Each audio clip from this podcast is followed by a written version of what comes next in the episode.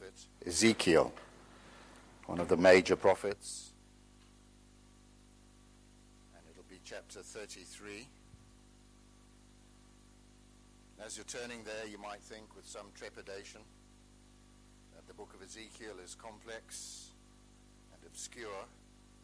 And certainly there are passages that do require careful study and comparison of Scripture and a good knowledge of the principles of interpretation. However, this morning we're going to be looking at a very straightforward passage. And there are a number of these in the prophets and in Ezekiel. Because as well as giving long-term prophecies, there were immediate, there was immediate ministry to the people as well. One of the functions of the prophets was, of course, to warn the people of the day, to be an example and teaching for succeeding generations, to prove and show that uh, these men were inspired of God as their prophecies were fulfilled but they were also evangelists. They were gospel preachers. They reasoned with the people, and that was one of their functions. And so, what we're going to do today is look at a sermon, if you will, of Ezekiel, which is very straightforward. So, we needn't be concerned. This is not going to be technical, it is very straightforward. So, I'm going to read some verses, and they'll be familiar to you, I believe, from chapter 33. And. Uh, I'm just going to read a few verses, beginning at verse 10, and then we'll look at the passage in more detail. So, Ezekiel chapter 33, verse 10. Therefore, O thou Son of Man, speak unto the house of Israel. Thus ye speak, saying, If our transgression, transgressions and sins be upon us, and we pine away in them, how should we then live? Say unto them, As I live, saith the Lord God, I have no pleasure in the death of the wicked, but that the wicked turn from his way and live. Turn ye, turn ye from your evil ways, for why will ye die, O house of Israel? Those will be the main verses, but we'll look at some other verses which are interesting around that message. And uh, before we even look at it in detail, one point I would like to make is that sin has consequences sin is very real. Now, that's not at all a popular message in our day. It's actually uh, sneered at, laughed at, seen as a very old fashioned and outdated uh, idea. Men and women are morally neutral. There's a spread of what I suppose we could call amorality. And as long as you don't injure one another or steal from one another, pretty much anything goes. And no one has any right to pass judgment or comment on anybody else. So the notion of sin is very unpopular and denied. However, we all sin. And uh, there are consequences. And it's no wonder that we live in a society where there are all sorts of repercussions, where there is a growth in anxiety and stress and mental illness, and lack of purpose, because these are the fruits of the policy of sin. These are the consequences of living as if there was no God. So when we imagine that we're free from the constraints of outdated religious ideas, we're actually shackled and in chains to the modern view of life, which is tyranny. But here we have a practical example of the consequences of sin. Because after all, we're looking at history here. Uh, these are not just um, writings. These are recorded records of what took place. And this setting, as I'm sure most of you will know, is in Babylon. So the captives have been taken from Jerusalem and around about by Nebuchadnezzar, and they have been transported those hundreds of miles away to Babylon. And the reason for that is very straightforward. It's because they sinned. It's because as a nation they disregarded the precepts, the promises, the law of God, and they did their own thing. At best, there was a, a form of religion. They would attend the temple, they would go through the motions of worship, but for the most part, of course, there was always the remnant. We don't forget that. There were always those sincere people They always have been. But by and large, people were really living a double life in the temple one day and then worshipping idols up in the high places the next. They were completely contaminated by the surrounding nations. And they had been warned again and again and again. I mean, you just need to read through the prophets, prophets and that's what you'll see this repeated theme of warning that the people have departed. And those warnings might seem severe, but they were always meant in mercy. They were always meant to deliver the people from the pain that they would suffer. And nothing has changed throughout the ages. The gospel warnings, the, the warnings of God, though they might seem uh, severe to us, are only meant to deliver us from harm. But, however, finally, as they wouldn't listen, then uh, Jerusalem was besieged and they were carried away captive because of their sins. And that's the example that I'll give. As a direct result of their sins, their lives were changed. And sin will change our lives. Make no mistake, nothing has changed throughout the history of the world. God still uh, will punish sin. He'll punish it ultimately in the afterlife, but throughout this life too. You will never have that satisfaction, that peace. You'll never be able to hold the truth in your hearts. It will always elude you. There will always be that burden of guilt somewhere, no matter how much we try to bury it. A lot of psychologists and people who go for counseling with it, they're dealing with guilt. But uh, no one has the the divine help to confront them with that, except the Bible, except the scriptures. So I've perhaps uh, elaborated that point rather too much, but it's a, a practical thing. They were there in Jerusalem, sorry, in Babylon because of their sins. And Ezekiel was the prophet. He was the earlier prophet, came before Daniel, and uh, his ministry was somewhere around 592 to 570 BC. And so there they were, and this was the setting. And then we come and look at this message that he gave to them. So we want to look at what kind of things a message from God is, how we know that it's true. It's tempting to discuss comparative religions and why they can't all be correct, but let's just concentrate on what we know is true.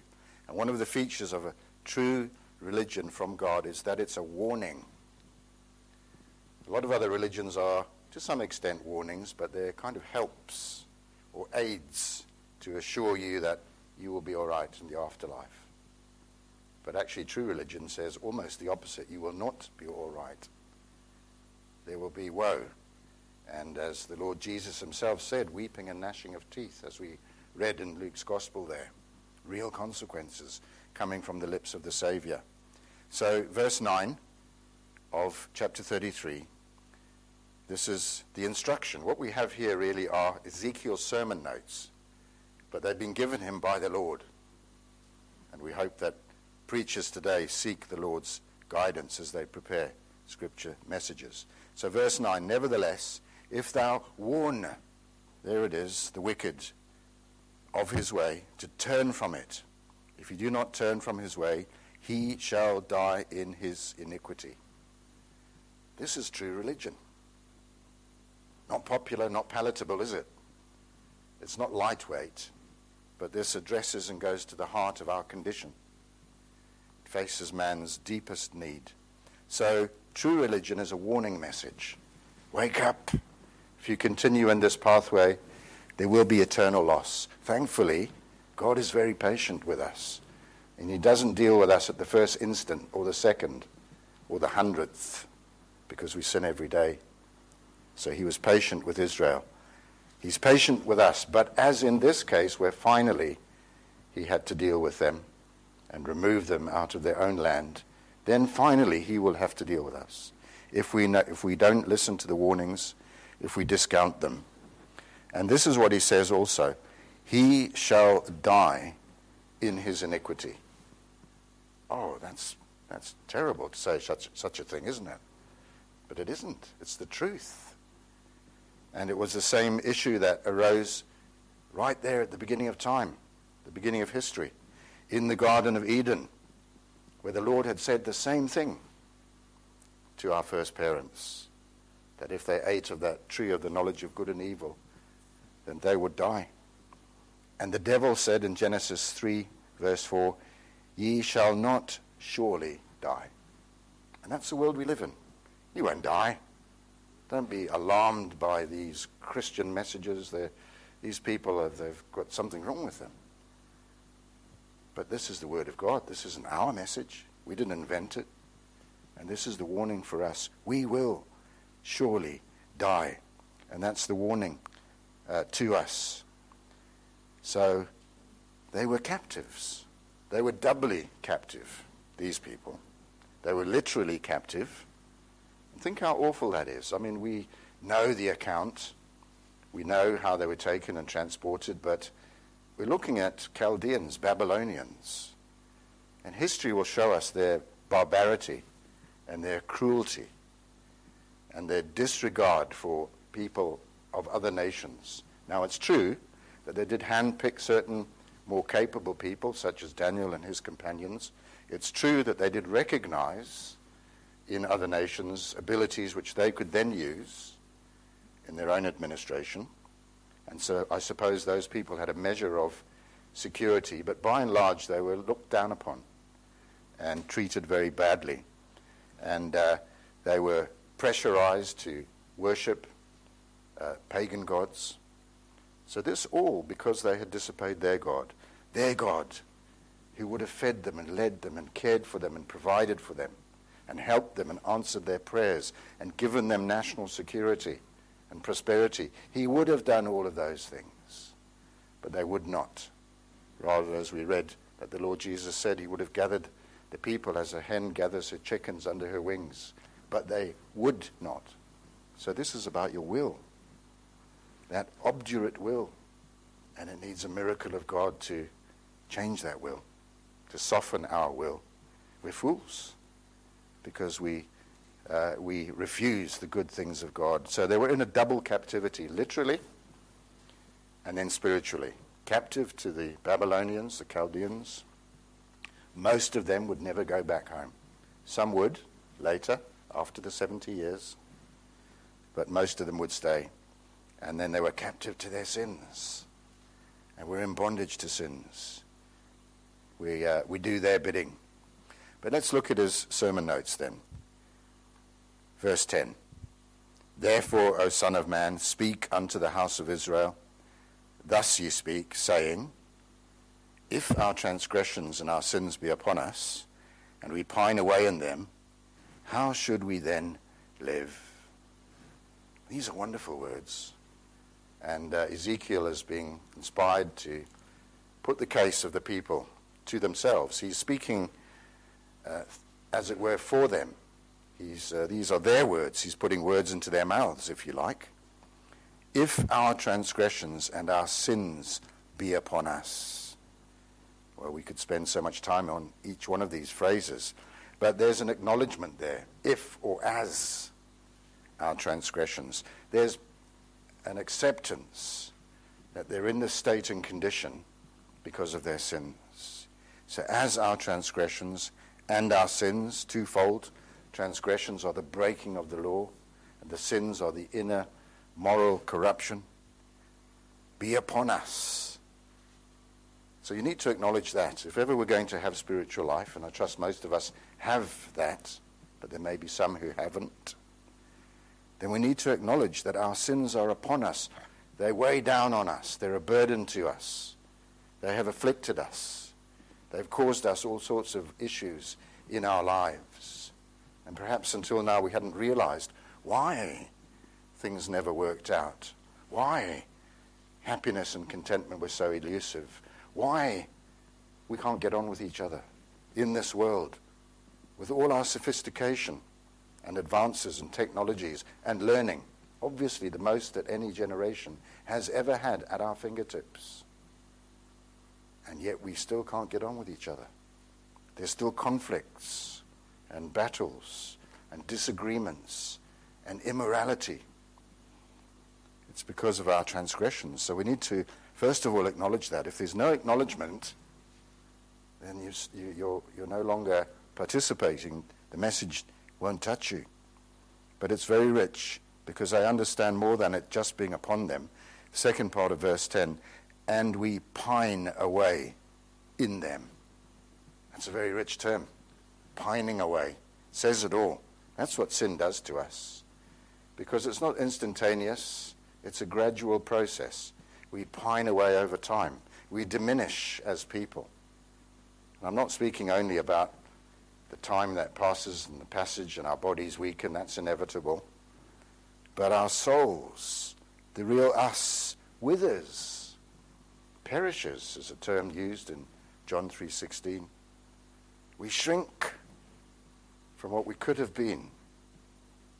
How many regrets will there be in our lives because we discounted the truths of God, we counted them as nothing. And we pursued the promises of this world and imagined that they would fill us. And we busied ourselves acquiring all those things, pursuing all those experiences or not even thinking. That's probably very common, isn't it? I think uh, because we hopefully are a thinking people, we assume many people are the same, but I think most people don't even give this a moment's thought, really, until it's too late. And they pine away. But this is good if this is what the people are really saying. And you will receive a blessing if, if this is what you're saying, because they then ask this question How should we then live? What a point to have reached. What a question to ask.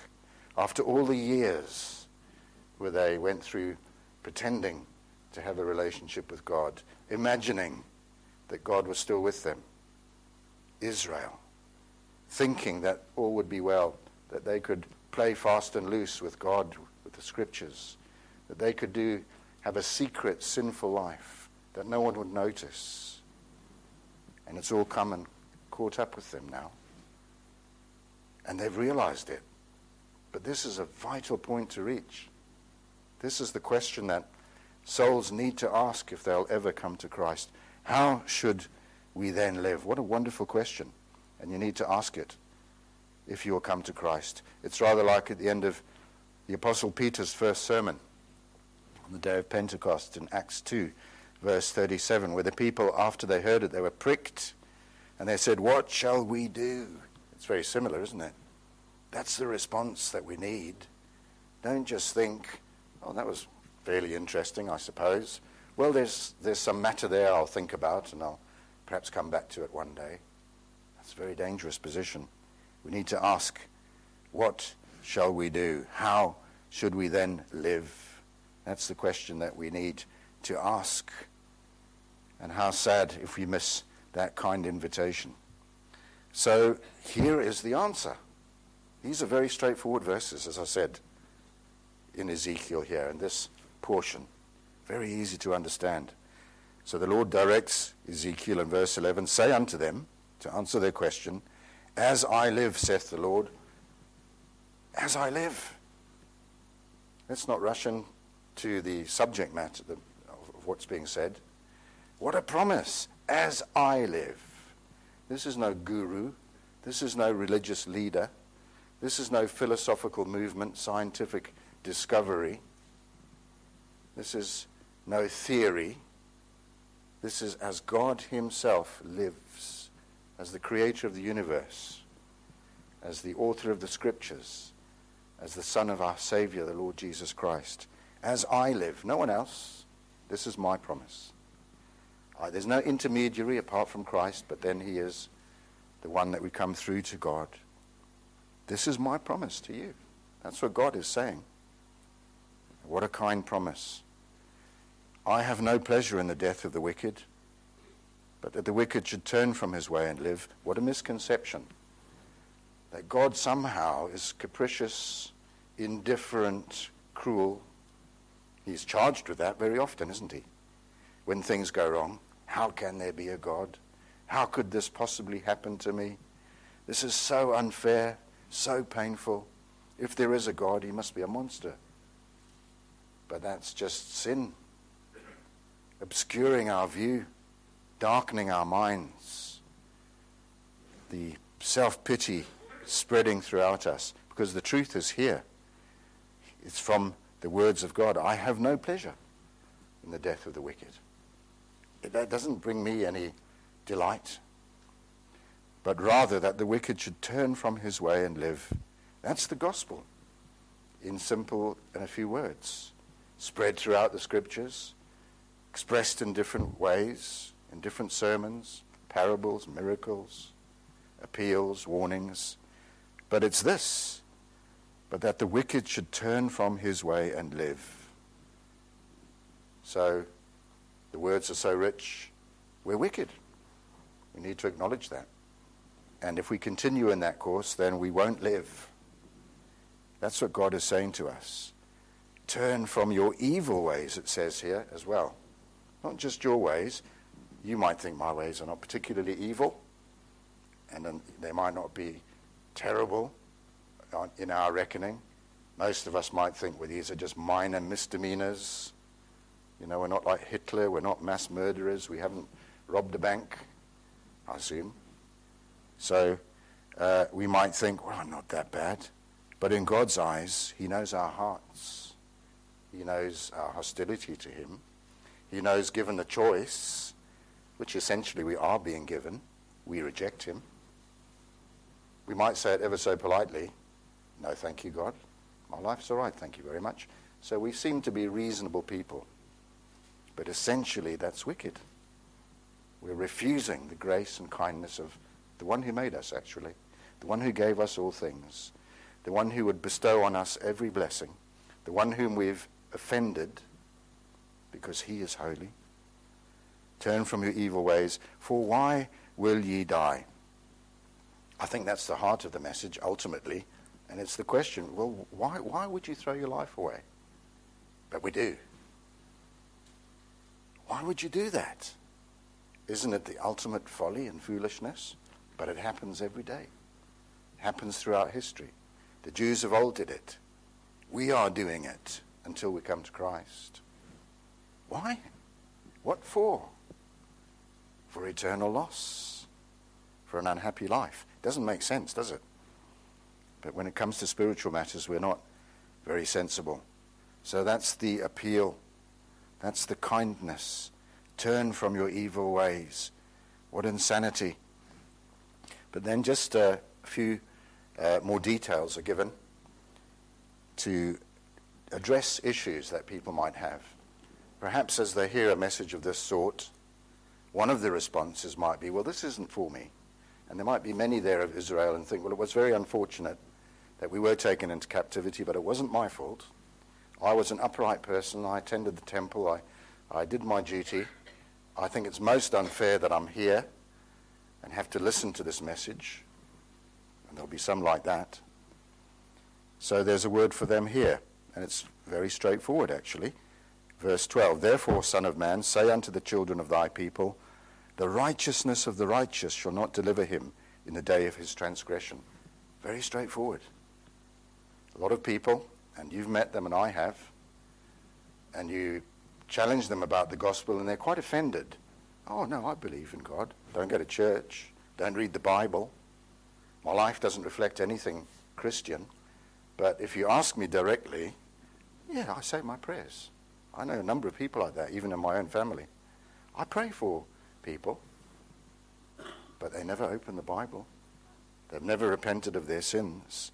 So they think they're okay. They think they're all right. So here's a word for them. The righteousness of the righteous shall not deliver him in the day of the transgression. So that's them. And then the second category might be those who are convicted by their sins and they think, but there's no hope for me. I'm a sinner. I am a wicked person. What can be done? So there's a word for them. And uh, says, As for the wickedness of the wicked, he shall not fall thereby in the day that he turneth from his wickedness. So, in other words, though we've sinned, and this is the person that we should follow, though we are under condemnation, when we turn, we shall not be lost. Neither shall the righteous be able to live for his righteousness. And it comes back to the, righteous. in the day that he sinneth. So the moment the person who imagines he's right with God, any sin condemns him. His imagined record of righteousness, well, it's, it's a myth anyway, it's a dream, it's not real, it's not reality. But any sin will condemn him. It's rather like someone who has an inflatable craft and they set out on the waters, imagining that they have a good uh, vehicle will carry them. But it has a puncture, it has a hole below the water level, and it begins to sink. That one sin will sink you. But actually, the analogy is not enough. The vessel that we set out on is a sieve, it's full of holes. It won't float for a minute. So, uh, this goes on a little bit more in verse 13. When I shall say to the righteous that he shall surely live if he trust to his own righteousness and commit iniquity, all his righteousnesses shall not be remembered. You see that point is reiterated. But for his iniquity that he hath committed, he shall die for it. So perhaps a lot of words there to say, don't trust yourself. Don't depend upon yourself. One sin, one failing, and there are countless sins we've offended against God. And then he turns to the other category and another word of encouragement, really, for them.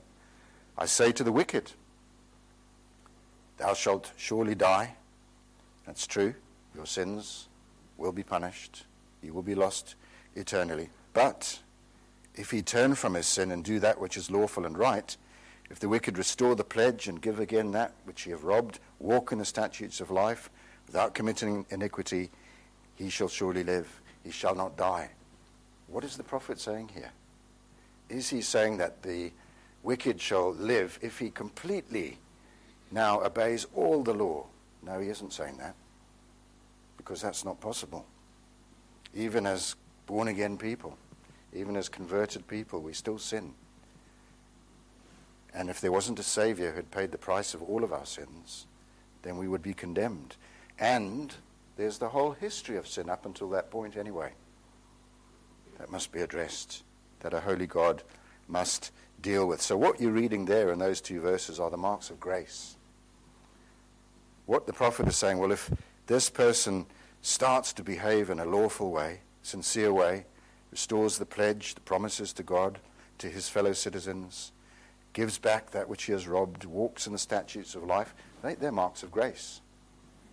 That's all that's being said there. If you demonstrate that you really have turned from your sins, that you've trusted in God, then you will live. And look at this beautiful promise, verse 16 none, none of his sins that he hath committed shall be remembered unto him. He hath done that which is lawful and right, he shall surely live. All our sins shall be forgotten. How is all of this possible? If it sounds at all confusing, then it's reconciled in Christ. Everything is addressed in his atoning sacrifice. He is the remedy. This is the authority of such a message as this. If Christ had never come, there's no gospel. There's only a condemning message. There's only eternal loss. There wouldn't be the pages and pages of reasonings and appeals. This looked forward to the coming Christ. Those people knew of the sacrifices. They'd had them as part of their culture, their national life. The temple practices all pointed to Christ. But they knew that they didn't achieve anything. The blood of bulls and goats cannot absolve sin. So it was only because they would be coming one day a Savior who paid the price of sins, who did live a perfect life who never transgressed and offered up his own perfections on our behalf and was punished in our stead. And that's what's been offered. As he said, again, we've mentioned it already, but that appeal that he read, Jerusalem, Jerusalem, I would have gathered thy children together. The Savior says that, under as a chicken, her brood under her wings, and ye would not. Oh, be so careful, dear friends, that we, your will is not hardened, that you're not obdurate, that you're not proud, too proud to accept a message like this, too blind to see that sin has blighted your life. That your ears are too deaf to hear this most kind and direct appeal. Well, I think I can do nothing better to finish off than by reading verse 11 again. Say unto them, As I live, saith the Lord God, I have no pleasure in the death of the wicked, but that the wicked turn from his way and live. Turn ye, turn ye from your evil ways, for why will ye die, O house of Israel? Amen. We'll sing our final hymn together now. Number 559. Hymn number 559. Sinners Jesus will receive. Tell this word of grace to all.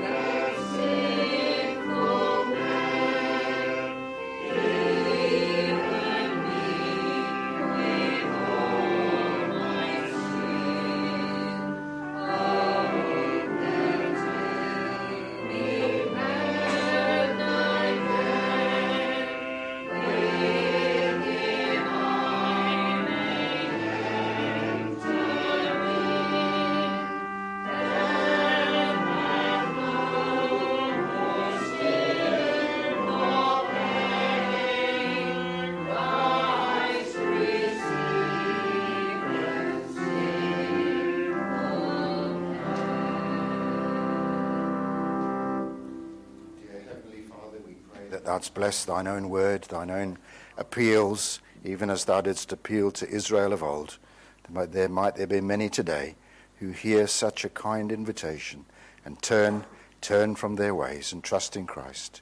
And now may the grace of the Lord Jesus Christ, our Saviour, the love of God, our Heavenly Father, and the fellowship and communion of the Holy Spirit rest and remain with each one, now and forevermore.